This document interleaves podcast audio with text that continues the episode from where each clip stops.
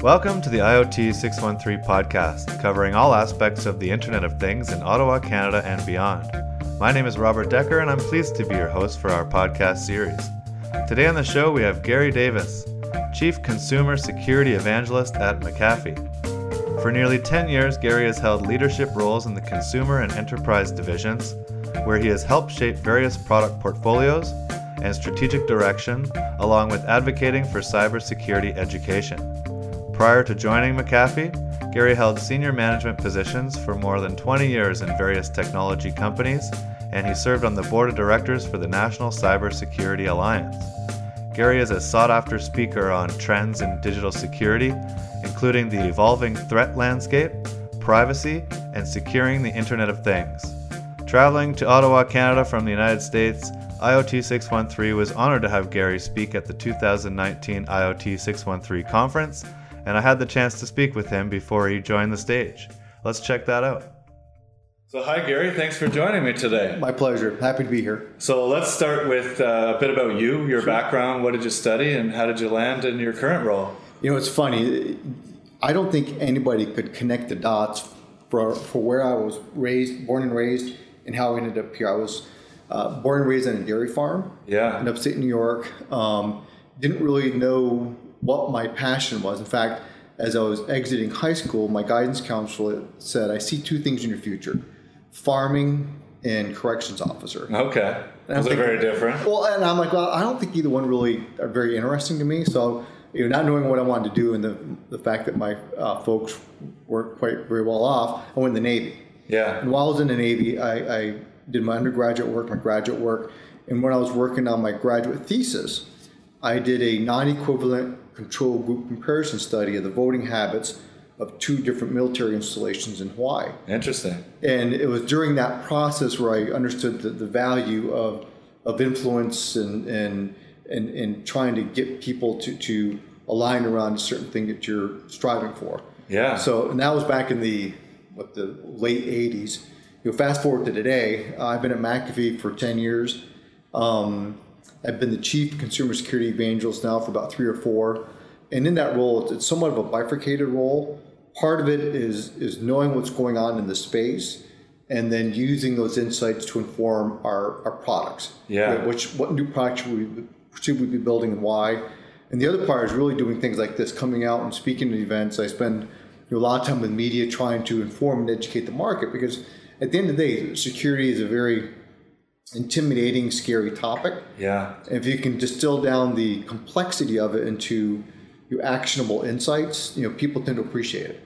So I spend a lot of time just getting out in front of as many people as I can, as many people listen to me to get the word out. Interesting. You know, I was in the Navy for a couple of years. I wasn't cut out for it, but I learned a lot about discipline, teamwork, leadership. Yeah. And you're talking about, you know, going through university, doing a study, and really focusing on that influence and perhaps leadership qualities, right? Yeah. You're, you're a charismatic guy, and so you're coming from Texas. I think your office is. It is. My office is in Texas. I have a cottage in upstate New York, so I I flew up to Syracuse uh, middle last week. Spent the weekend at the cottage. Yeah. I spent the rest of the week up here. I'm going to be going back to Syracuse as soon as we wrap up. So. Great. Well, thanks for being here. We're at IoT 613, and you're actually speaking in just under an hour from now. Yeah. Can you give us a little synopsis of what you're speaking about today? Yeah, the, the, the you know, we as both consumers and businesses are bringing a plethora of new devices into our homes, specifically connected devices. Yeah. In fact, uh, you know, the rule of thumb now, everything you buy is connected in some way, shape, or fashion. So, which is awesome because it, it affords us a level of convenience that we've never enjoyed before. But there's kind of a dark side to it, and the dark side is that most of the device manufacturers are really solving for time to market and convenience. Yeah. Right. They, they want to get they want to be first to market because there's massive your revenue opportunity to do that, and they want to make it as simple as possible for the user. So the, the, these devices are getting out there in mass with very little, you know, effective security controls per se. And then both consumers and businesses who bring these devices into their home are putting them in without really giving much thought to how to lock them down. Mm-hmm. They're just like the manufacturer. They well, I want to just get it installed and providing me the service as quick as I can. And it's opening up the Pandora's box for bad guys to really target those devices. In fact, you know, one of the stories I'm fond of talking about is last year there was a casino in North America that some bad actors came in and accessed a connected thermostat that was in an aquarium, and through that thermostat got access to the high roller database. Was able to you know, take all the data out of the data of the database and steal it in essence. so again, yeah. and all these companies are that bring these devices in and they aren't thinking about you just how vulnerable they are or how exploitable they are. Yeah. And part of my discussion today is to not necessarily try to dissuade people from embracing these products because that's not the point. We really want people to use them because they, they do provide a wealth of convenience. It's just you know use a little bit of uh, uh, be prudent in how you implement those and make sure you're doing things like using complex passwords, checking to see if maybe the company you're buying for has had a history of doing or being exposed in certain attacks and things like that. Just be a, a smart consumer, and you should enjoy all the devices you can. In fact, in my home, um, I have it's just me and my fiance, and I have 37 connected things Yeah. and I never worry about how exploitable they are because I know how the kind of controls I have on firewall controls and my router and, and other controls I have in my home to make sure that I'm not a victim. That's not to say I can't be a victim, Yeah. but I, I have But most people don't take any steps. That's zero, You, you yeah. plug it in and turn it on. turn it on and, and whatever the default username and password, that's good enough for me. And it just it causes a a lot of challenges in the space. Let's talk about the business, McAfee. Yeah. You know, where are they coming from? What are you working on now? It, it sounds to me as though you're offering uh, product makers and other businesses services to implement security into their uh, products. I, I mean, you tell me what's happening in your world. Yeah, we we have two primary parts to our business. One, the side I come from, which is largely consumer, and we protect. I think the last count. Um, over half a billion consumers around the world. So we have a lot of our software on on devices, smartphones, laptops, you, t- devices that consumers rely on every day. We also have the enterprise side of our business, which which um, uh, protects some of the largest governments and institutions in the world. So those are the two parts of our business. Yeah, very different. Yeah, very, very different. And the go-to-market motion is very different. You know, the product set is very different. For example, one of the things that we've been working on on the consumer side is is coming up, understanding. You know, going, again, if you rewind about four or five years ago, when we start seeing all these devices coming into our consumers' homes, and realizing that, that these are devices we can't put bits on because they're either headless or they just don't have the the compute power to do that. So what we've been working on and brought to market, I believe it was last January, not uh, 2019 but 2018, was a secure home platform product where we, we actually work with router manufacturers to, to build security software into the router itself. So all the traffic coming through these connected devices, connected devices through the routers, we're able to determine is it good traffic or bad traffic and inform the consumer, okay, you, you have something going on- here you need to go fix. Yeah, there's a lot happening. I mean, you're, we're talking about something just in the last four years with the amount of devices, and can you imagine where it's going? Oh, yeah. And especially with uh, you know smart cities and infrastructure and outside of the consumer market. What do you think is happening uh, on the scale of consumer products that manufacturers could do better? I mean, I get that you're a gateway from the device to the internet, essentially. Sure. What's your advice to makers out there? Yeah, there's some simple things device manufacturers can be doing. What, first and foremost is establish um, encrypted communications. For example, when your device talks to your router and then goes to the, some cloud-based service in the, out, out in the ether, you make make the, the whole thing Uh, encrypted.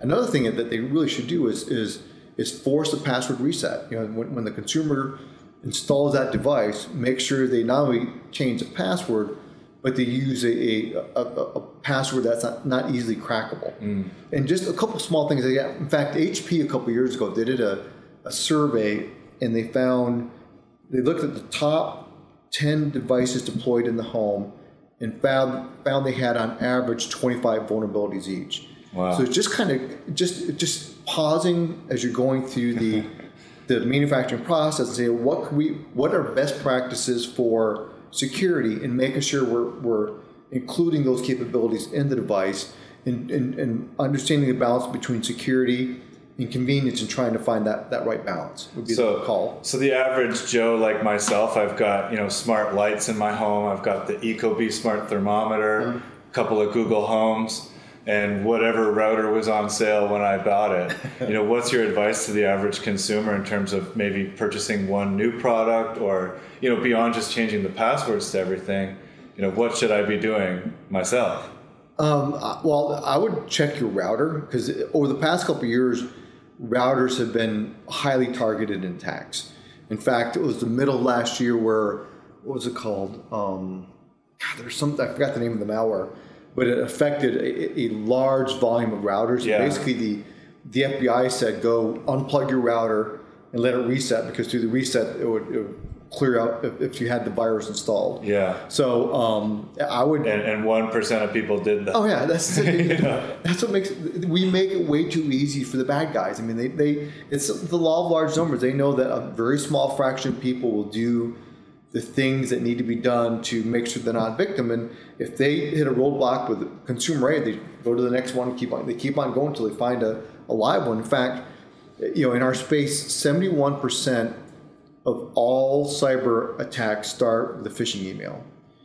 And as much as we spend, you know, just all this time in explaining, you know, don't click on links in emails and and and Yeah. what to be looking been saying for. that for twenty years. Yeah, and people still do it. And, and, and the bad guys know, well, I know they're to, somebody's going to click. Somebody at some point is going to click on this email and we're to, we're to, it's going to pay off for us doing this. So the 71% in a world where we have, you know, over a, a petabyte of threat intelligence suggests that, you know, simple things like, you know, not getting click happy in emails would go a long ways towards preventing an individual or a business from being a victim. It's alarming. There's a lot of steps between the average user clicking on an email to, you know, Google Gmail filters not showing you those emails, Yeah.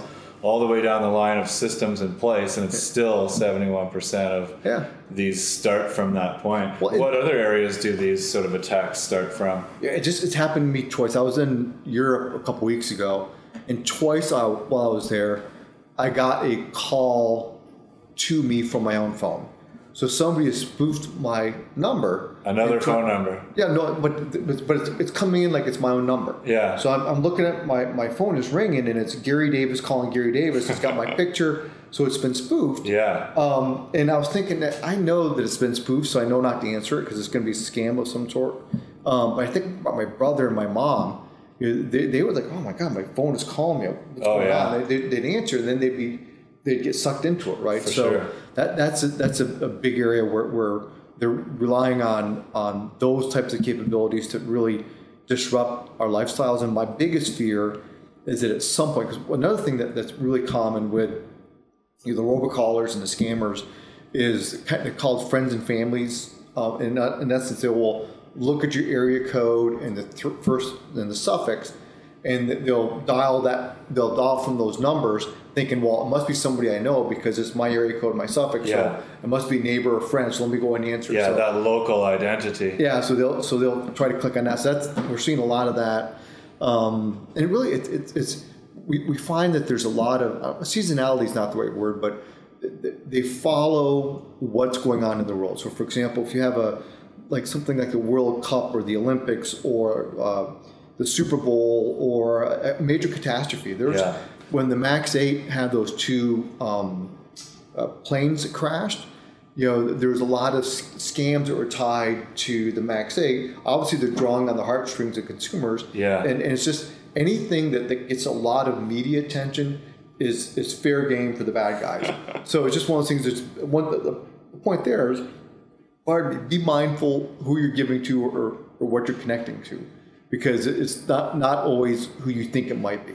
Yeah. Uh, in Canada, we have the Canada Revenue Agency (CRA), and that's a big problem. And uh, you know, Indian scammers calling through with the redirect phone. It looks like it's the Yeah. taxation system calling you. Oh, yeah, they and spoofed They're the- asking for bitcoins, and it's working for them. Yeah. You know, the RCMP here is counting millions, or if not billions, of dollars being funneled. One thing at this conference, it's two days. Yesterday we had a, a cybersecurity workshop. It was a full day called um, uh, what's um, I'm lo- capture the flag. So similar to what you're saying, you know, as you build these products and security measures, the bad guys are one step ahead, then you're one step ahead, and you're just constantly back and forth, right? It is, it is a constant cat and mouse, and we, we, I mean, we're always trying to figure out. We need to be thinking three steps ahead about what are they doing next, because we know we- we have a good understanding of, of what the current techniques and processes they use.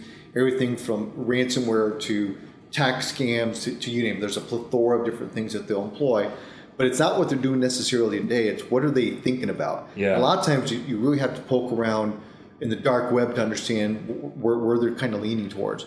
What's going to be the next thing that they're going to, for example, I, I hope this doesn't happen, but you know, I know if my phone calls myself, somebody's spoofing my phone. Yeah. So I know not to answer.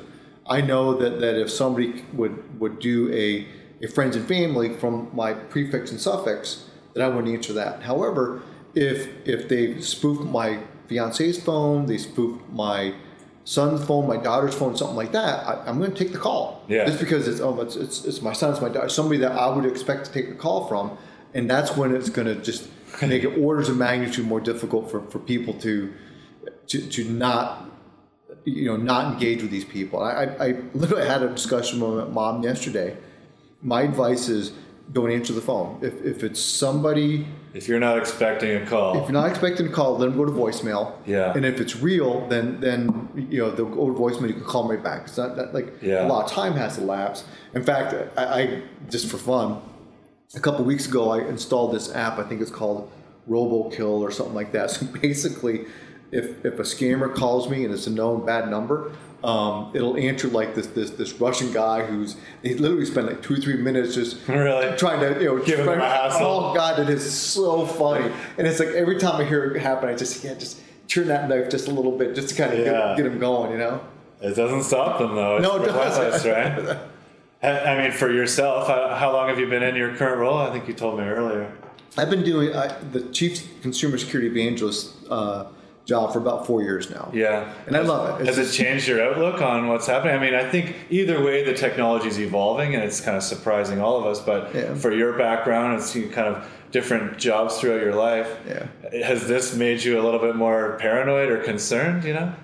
I'm not prone to being paranoid. Again, as I said earlier, I have 37 devices in my home, so it's not like I'm tapping the brakes and saying I'm not going to buy any more connected things. But I just, I, I do, I think I have the right muscle memory to do the right things to not be victim, like using complex passwords, doing my homework. Yeah. You know, just doing the right things.